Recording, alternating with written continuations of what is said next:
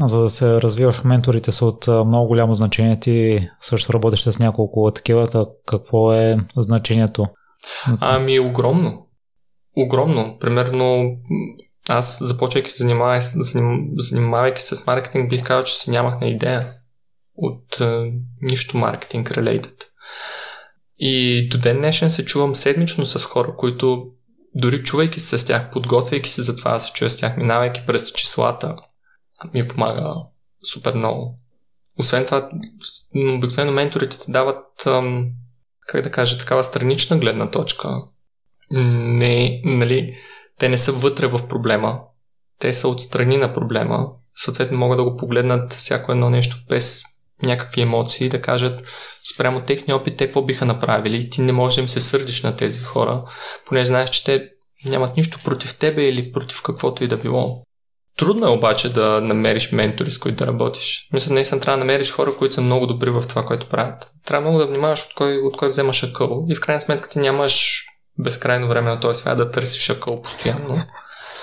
Така че бих казал, че наистина трябва да внимаваш с какви, с какви ментори работиш.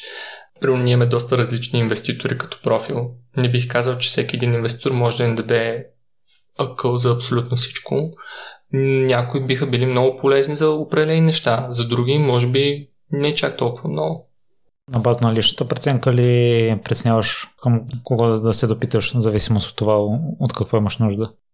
Да, и на база, нали, в смисъл, в крайна сметка ние всички сме хора и имаме лична преценка, нали, ние гласуваме, избираме на базата на, нали, gut feeling, не толкова предизборна програма. Но той също като хайринга. Няма, няма, нали, трябва да вижда дали хората се разбират от областта. И най-често хората се разбират от областта, когато имат резултати. Не най-често, ами винаги. В смисъл, нали, можеш да търговския регистр е публичен, може да отвориш да го видиш и да видиш, хм, той човек е успял да изгради успешна компания с еди си колко хора. Може би той би дал правилните насоки как да изградиш успешна компания с голям екип. А, бих казал, че трябва по-често да ги търсим всъщност тези факти, отколкото да се доверяваме на каквото и да е друго. И все пак тези факти пак биха могли да бъдат грешни, защото всъщност някой друг може да е контрибютнал за някой да построи голяма компания или да има успех в маркетинга и така нататък. За повечето такива неща числата са out there, могат да се намерят. Смисъл, могат да се намерят и да се видят един човек всъщност какво е направил, как го е постигнал, с кой е работил, на кой е репортвал. Не, не е трудно.